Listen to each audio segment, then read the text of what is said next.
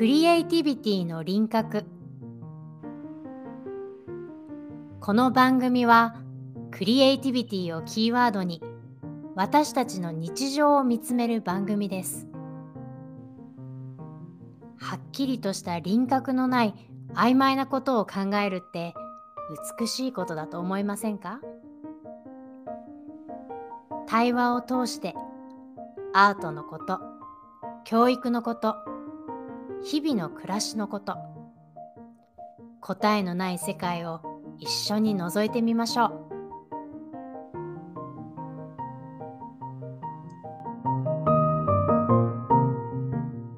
皆さんこんにちは。こんにちは。サンダークリフさやかと。大河内千秋です。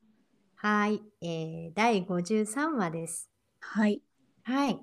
今日は、うん。えーまあ幼稚園なり保育園なりの先生とはい。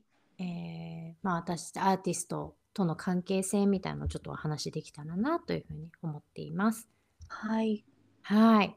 あのまあこれは私の自身の体験になっちゃうんだけど、そはいのまあ表現遊び専門に、あの非常勤なり、あのまあ、外の先生を呼んでくるっていうあの縁もあるんですよね。はい。うん。う。ん、だからまあもちろん幼稚園の先生じご自身がうんその。表現遊びをするっていう幼稚園もあれば、うん。プラスでこう外から私のようなものを連れてくるっていう幼稚園や、あ保育園もあると思うんですけどはい。なんか最近うーん私の中ですごい変化があったことがあるからそれをちょっとシェアしたいなと思って今日は。ええうん、なんか前はもうこれは私自身の意識の問題でしかないんだけどねはい。あのまあその幼稚園の非常勤も結構長い間やらせてもらっているんだけどはい。なんか前はその非常勤だから、うんし週に1回しか行かないからうん。あのまあその週1回の子どもたちが体をいっぱい動かす楽しい時間になればいいなっていう感じでお邪魔してたの。はい。でだけどまあこのパンデミックのおかげで私もすごくぐっとこう教育のことをうん。あの昔よりもずん全然こう深く考えるようになっていったし、あのこういう活動ができなくなったからこそ3年間うん。すごいやっぱりなんで必要かっていうことをものすごい考えたんだよねこの3年間ね。はい。うん、それがすごく自分の意識の変化につながったと思うんだけどはい。週1回行くからってうん。ただの楽しい時間でいいのかってもう一回ちょっと自分にクエスチョンするように今年はなったんだよね22年度は。はい。うんでそんなの前からやらなきゃいけなかったことだとは思うんだけどでもちろんただあのただ行ってフラッと行ってただ遊んで帰ってくるっていうのは前からやっていなかったことだけれどもなんかもうちょっとこう全体の一部であるっていう見方が自分で最近できるようになってきたなと思って。子供たちの園での生活の全体そうそうそうそう、まあ、つまりもっと子供中心に子供中心にっていうことをすごくこのサネがい自分が言ってきた時にねうん。じゃあ子供中心に考えた時に週1回こういう人が来るっていうのは子供にとってどういう意味があるんだろうっていうふうに考えるようになってうん。きたわけ。うん。うーん私が今日何しようかなじゃなくてうん。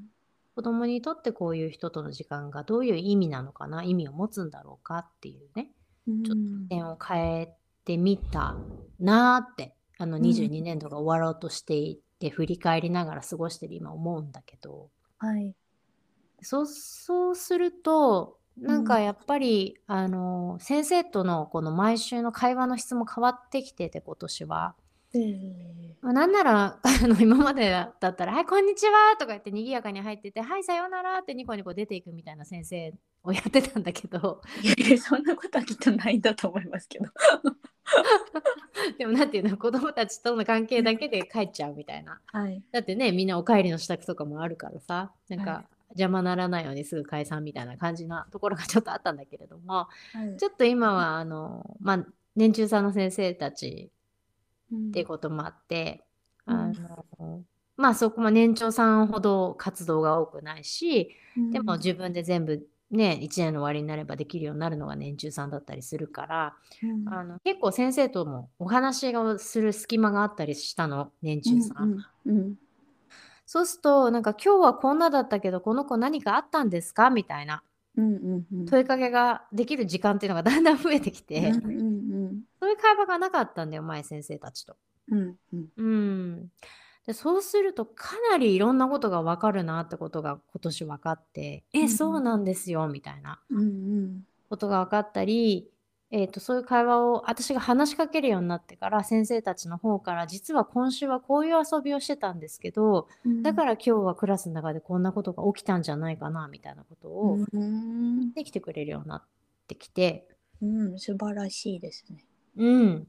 まあだからすごいコミュニケーションが取れるようになってきてやっぱりうんそこにそのまあベテランの先生が一人いらっしゃるんだけどはい。その方なんかはずっと私のクラスを昔から見てるからうん。そのそれこそ最初は何のクラスかわからないなって感じで先生いらしたんだけどもうん。あの最近は何のためにやってるのか先生がよく分かってらっしゃるからうん。最近のこの子たちのこういうところがすごいですよねって言ってきてくれたりとかうん。あのそうあとはえっと表現遊びに慣れてるからうんごっこ遊びみたいなことをやってもうん。子どもたちの動きがあの例えば木とかうん。木森がなんとかで木とかやっても昔の子たちだったらこういうは表現遊びをしてないような子たちだったらうん。あのなんかこうなんていうのかな。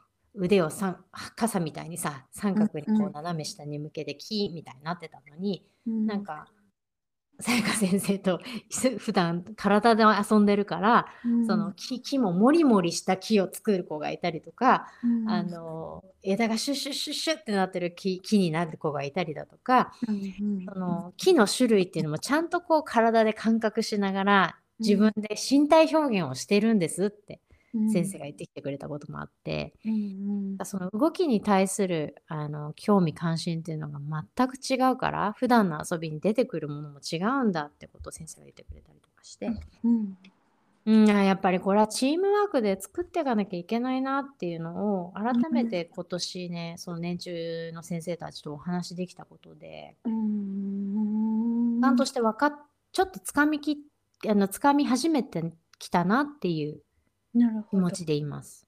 なるほどうんうんチームワーク大事ですよね。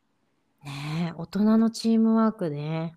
うんしかもその通常園にいないっていうのは結構ポイントだと思うんですよね個人的には。そうそうなの。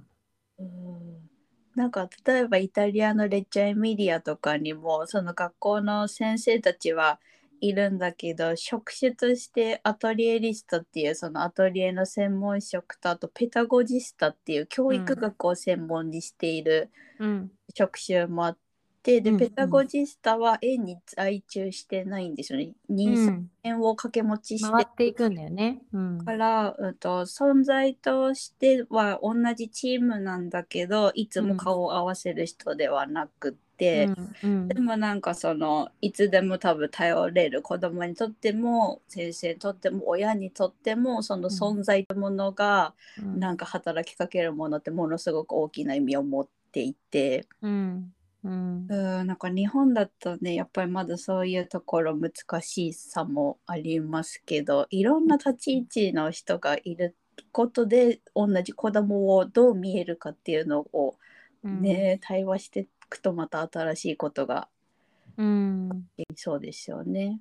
そうなんだよね。やっぱりあの私たち大人もそうだけど近すぎる人には話せないけどたまに会う人に話したい内容ってあったりするじゃない。うん。近すぎる人に話すと心配かけちゃうけどうん。たまにしか会わない人だったらちょっと笑って話せるとかうん。距離感を持ってそのについてああそっか私はそういうふうに感じてたんだなっていう確認ができたりとかもあると思うからうん。なんかそういう意味でもいろんな立ち位置にいる大人がうろうろしてるっていうのがうん。子供にとってもねいいのかななんて思うし、うんうん。そう。だからなんかあとはね、あのーそうやって表現みたいなことに触れている時ってすごくこう、うん。心も体も頭も柔らかくなってる状態だから、うん。あのその時にしか見せない表情みたいなのが絶対にあると思うんだよね。うん。でそれを担任の先生が一緒に見ていてあれって担任の先生にしか気がつけないことがあってうん。でそれは私は見逃してしまうわけやっぱり知らないから普段を。うんうんうん。うん、だからそういうのもすごく私には勉強になるっていうかうん。あこういう1週間をこの子は過ごしてきていてこの時間だからこそそれについてリリースできてるんだなっていううん。こともよくしばしばある。うん。うん、だからその、うん、どういう大人がいるかもそうだしどんな活動をしてるかで子どもの状態がすごく変わるってこともうん。知っておきたいしいつでも頭の隅に置いておきながらやりたいなって思ってることかな。うん。うん、で来年の私23年度の目標はねもうちょっとこう幼稚園のカリキュラムっていうのにうん。あの触れていきたいなと思ってて。今まではだからそうっす。ん？全体のカリキュラムに。そうそうそうそうそう。今子どもたちに何が起きてるのかをもうちょっとこうプログラムの中に関わりあわ関われ関わらせていけたらなっていうのがちょっと新しいうん挑戦かな。うんうん、なんか全然違うことやるっていうのもこう感覚が開いていくことなんだけどうんなんか同じテーマ性を全く違うやり方で、うんあの探求してみるっていう存在のクラスになることがあってもいいかなと思ってうんちょっと今年というかに、うん、4月からそういう挑戦をしてみようと思ってるんだ。すごい素晴らしい。うん。いやなんかこの話このテーマで話しませんかってさやかさんから提案してもらった時に、うん、なんか私の中で直感で思い浮かんだのがうん。なんか社会の現場で起きてることと教育の現場で起きてることのなんか方向が逆な気がして、うん。というのは例えば社会に出て、まあ、いわゆる企業みたいなところに勤めようが勤めないか、ううんんとなんて言うんだろうな。課題があってそこを解決していくみたいなベクトルのことものすごく多いと思うんですよ。うんうんまあ、単単純に例えば売り上げを上げたいとか新しいイノベーションや商品を生み出したいとか、うんうん。っていうことの流れで最近ってそのよくビジネスの世界でも問いを立てるみたいなことっうん。て多く使われてると思うんですけど、うん。なんか教育の現場ってどちらかというと問いを解くっていうことがまだ主流であってうんっていうのがなんか頭に浮かんだ時になんか本来そのまあ学習指導要領とかカリキュラムとか大枠はあるんだけどもっとなんかそれが今のこの子たちにとってのその課題と言わずともチャレンジしたい目標なのかもしれないし、あれですけど、うん。なんかそういうところのカスタマイズできる余白みたいなところでやっていけるとなんかなんていうか特に日本はそこのギャップがまだ大きい気がしていて教育を受けてた時の姿勢と社会に出た時に自分がしなきゃいけない立ち居振る舞いのギャップうんみたいなこともそのさやかさんが多分言ってたカリキュラムにもっと関わっていくっていうところがそういうところもなんか、うん、と解決というかそういうところも作っていけるようになるのかなっていうのをお話聞いてて思いました。そうだね。うん本当にそうだよね。問いを解けるかどうかより問いを立てられるかどうかがこ本当にこれからの時代のうんだもんね。課題だよね、それこそね。うんうん。だって答えがないんだからね。うん。でもやっぱりもうね、アッキー見てても小学校3年生の時代時点でも完全にそのやり方にシステム化されてるから脳みそが。問いを解く方に。そうそうそうそう。うん。だからよく私はさやっぱちょっと意地悪だからさ これに関して君はどうしたらいいと思うんだろうねみたいな言い方しかしないわけ話してて。も、うん。こうこうこうしなさいってできるだけ言わないようにしちゃってるからだからもう延々と話が終わんないんだけどいつも。うん。だけどやっぱりさもうね考える隙もなくわかんない。言うの最近 いやいや、考えてからわかんないって言ってくんないみたいな。いや、言ってた時あった。まあね、まあね、これはもうとにかく反抗期ですからあれなんだけど、あの、なんていうかな、考える楽しみとか、うん、え僕だったらとかうんいう体制がもうないな、基本って思う。あの、うん、まあそれテーマによるんだけどさ。うんでも大抵の、なんていうの、それどうせあの答えあんでしょみたいな話に関しては特に、うん、めんどくせえから早く教えてくんないっていう感じがすごいするのね。でも自分はここについて変だと思ってんだよねとか、そういうのがまあやっぱりあんまり出てこないなって思うんだよね。でもそれは聞いてあげないからっていうのは一つあると思うし、そもそもなんか、それってそうなのって思っていいって知らないんじゃないかなって思うこといっぱいあるし、あの大学生なんか見てても本当そうだね。まあでもその感度高くなるのに学生の身分でいるとマジで生きづれってなるからね。そうだよ。いいところではある。何の疑問も持たない方が生きやすいまだ。本当だよね。いやまさにそこだと思う。ねトラブル起こしちゃうもんね。でもなんかもうその社会自体もだいぶ変わってきているのもパラパラってあって。てでなんかこの話でもう一個その思い浮かんだ事例みたいなのがあったんですけど、うん、なんか会社でマグアスっていう割と新しい会社があって、あの寺田倉庫とか、うんうんうん三菱地所とか東急とかのその合弁会社なんですけど、うん、なんかアートで日本をもう少し素敵にっていうコンセプトの会社で、うん、でその介入の仕方はものすごくいろんなバリエーションがあるんですけど、うん。なんか例えばあの国用ってあるじゃないですか。うんうんうんとかもその新しいオフィスを建てるってなった時にもう一回その国用らしさみたいなアイデンティティとかをちゃんと社員が持ち寄って自分たちで作れるようになるために、うんアーティストと一緒に社員が作品を作ったりしてるんですよ。へえ。これはそのプロジェクトの一つだからマガーさんもっといろんなことをしてるんですけど、うん、だからなんかやっぱりそういう社会の中でももう国用とか本当に多分誰もがお世話になった会社だと思うんですけど、うん、そういう視点での社会の動きもあるしそこにやっぱりアーティストの発想力だったりとか、うん、みたいなところがその社員たちに刺激を与えてまた作っていくみたいなこと。うんとかも動きとしてはあるからなんかどんどん教育だけが取り残されないようにせねばっていう気は。本当だね。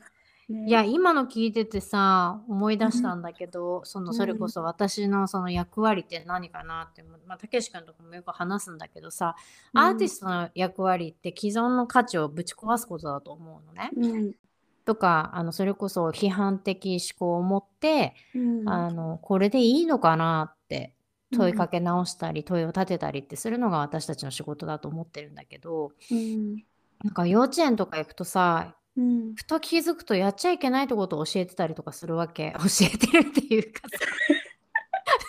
えどういうことですか？えだって年長さんとかなんて必死に先生たちがさちゃんと座って、うん、あの勉強できる子を育てようって思って、うん、で小学校へのブリッジを作ってるとこなのに、うん、なんかあのここからここまで絶対に足をつかないで、あの行かなければなりませんみたいなルールとか作っちゃうとさなんか何かによじ登り出したりとかさ何か踏んづけたりとかさ そういうことをしてさ、うん、遊んだりとかしちゃうわけよ、うん、そうすると子供たち面白いから教室まで転がって帰ったりとかさ、うん、変な歩き方して帰ったりとかするわけ、廊下はちゃんと歩かなきゃいけないのにさ。ありましたねそういうことも。でもなんかやっぱ先生によってはじゃあもう今日だけは変な変な帰り方で帰りましょうとか言って自分が先頭に立ってあの、変な帰り方をしてくれる先生とかももちろんいるんだけど、うん、なんかそうそこのところがすごくあのどうなんだろうね。なんかあのやっぱり真面目にやってらっしゃる先生はイラッとしてる先生も多分いると思うしそんなちゃんとしないなんてこと教えないでください。せっかく毎日やってるんだからって思う先生もいるかもしれないしあの本当にそこちゃんとしなきゃいけないのかなとかさ。あるいはうーんそうだな。ちゃんとしない時間だってあったっていいじゃないかっていううん。ちょっと価値を知っておくっていうことなのかもしれないし、それこそね、この間の発表会は誰のためじゃないけど、そのルールって誰のためなのっていう話にもなってくると思うし、うん。これは次回の話題にもつながりますつながりましたね。そう。ね、これ私大学とかでもそのディサプリンって言ってその訓練が誰のためなのかみたいなことを勉強したことがあったけど、へうーん。ね。まあでもとにかくそのアートを持ってくるっていうのはそうじゃないかもしれないっていう可能性をー自分の中の生活に持っていくっていう私は一つのスキルだと思ってるしうん。違うかもしれないと思いながら生きるってすごい大事なことじゃない。もうそのコロナとかを経験した後はさうん。もうこんな常識なんでたった一日で崩れちゃうんだっていうのをさ経験させてもらったから。うん。やっぱりアートの役割なんてもっともっと前より大きくなってるよねそういう意味では。うん。そういう体制を作っとかなきゃいけないっていうか、うん。これしか答えはないしこれしかやり方はないなんて思ってると大変な目に遭うっていうのがすごくよく分かったから、うん。そういう時にやっぱりアートみたいなものに小さな頃から触れておいてうん。答えが一つじゃない世界っていうのをにも触れておく。うん。あなんか教育にも随分役立つと思うよね、やっぱり。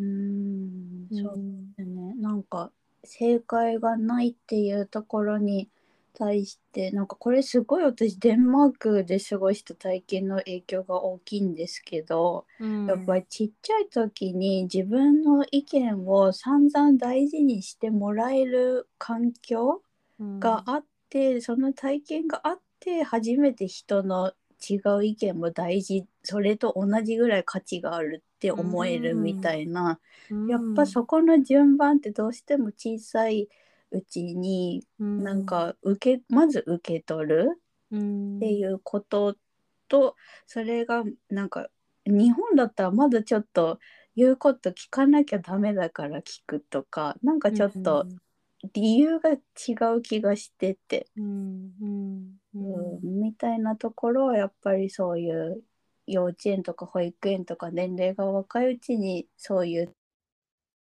できるやっぱツールになるって思ってるっていう話はねこれまでも何回もしてきましたけど。うん。結局さっきのそのマグアスの事例とかも会社に行ってもそのプロジェクトがうまくいく時ってみんなが自分がこれをやったと思える状況。うん。うん。誰かのアイディアで決まったってなった瞬間モチベーション肩下がりみたいなのって、うん。結局ね。変わんなくて大人も子供もそのうん。根本的な人の感情みたいなところって、うんうん。だからなんか最終やっぱそこの部分にこれだけ注目もされてるわけだからうん。っていう、まあこれもぐるぐる系ですけど ぐるぐる系だけどね、本当だよ。いや考えつづぐるぐるし続けなければならないことだと思うよね。うんうん、なんかやっぱり先生とか毎日見てる存在子供と毎日いる存在の方たちにとってはさやっぱり子供像っていうのもだんだんできてきちゃうと思うの。うんうんこの子はこういう子ですとかさうんあのいいいい子っていうかいい例はこうですみたいなのがどうしてもこう出てきてしまうかもしれないから、うん。なんかその時にあれこの子こういう子だと思ってたのにこんなことするんだとかうん。あれしっかりできると思ったけどこういうことになると身動き一つできなくなっちゃうんだとかうん。がやっぱそそこにも私貢献できるんじゃないかなと思ってんなとうん思って。うんそうですよね。そう。だから子供自身のそのクリエイティビティだったり発想力だったり問いを立てることだったりっていうのはもちろんアートは有効だと思うけどうん。あのそれプラス先生と子供の関係性自体にうん。あの問いを問いかけ問いを立てるっていううん。役割にもなると思うんだよね。うん。そういう意味でやっぱりあの幼稚園保育園みたいなところとアーティストが組んでいくっていうのはうん。すごいいろんな面白いことが起きていくと思うし、うん。なんならそれは小学校、中学校、高校、大学ってずっと続いていってほしいことだよね、本当は。そうですね。それと同時にやっぱりそのファシリテーターみたいな役割もなくてはならない気がしますね。そう。そうななんか役割分担そこが両方担えるって多分ものすごく限られた人しか難しい能力そうななんだよ。してて、うん。うんアーティストならいいってことじゃないからね。やっぱりアーティストであり、全体のこととか教育のことに興味があったりとか、うんあのね、こう、こう全体の構成を作るってことに興味があるかどうかにもよるだろうし。うん。ね。いや、すごい可能性をやっぱ感じるんだよな。うんうんうんうん。やっぱ企業と組むアーティストもね、さっき千秋ちゃんがはい言ってくれたみたいに、本当に実際出てきてるわけだし、はいね。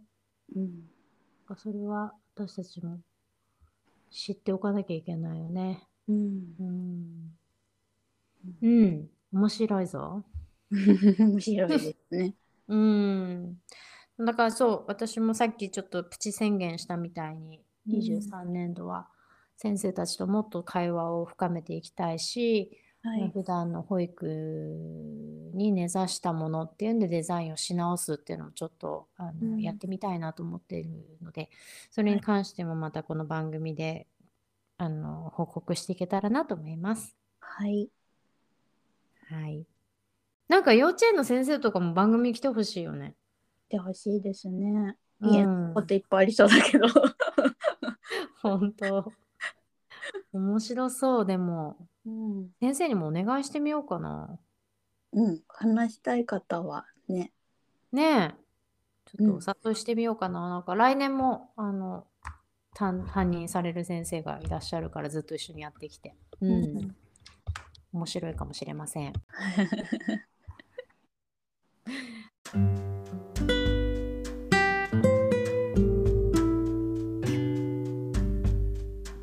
はい。では、今日はこれで終わりにいたします。はい、ありがとうございました。ありがとうございました。「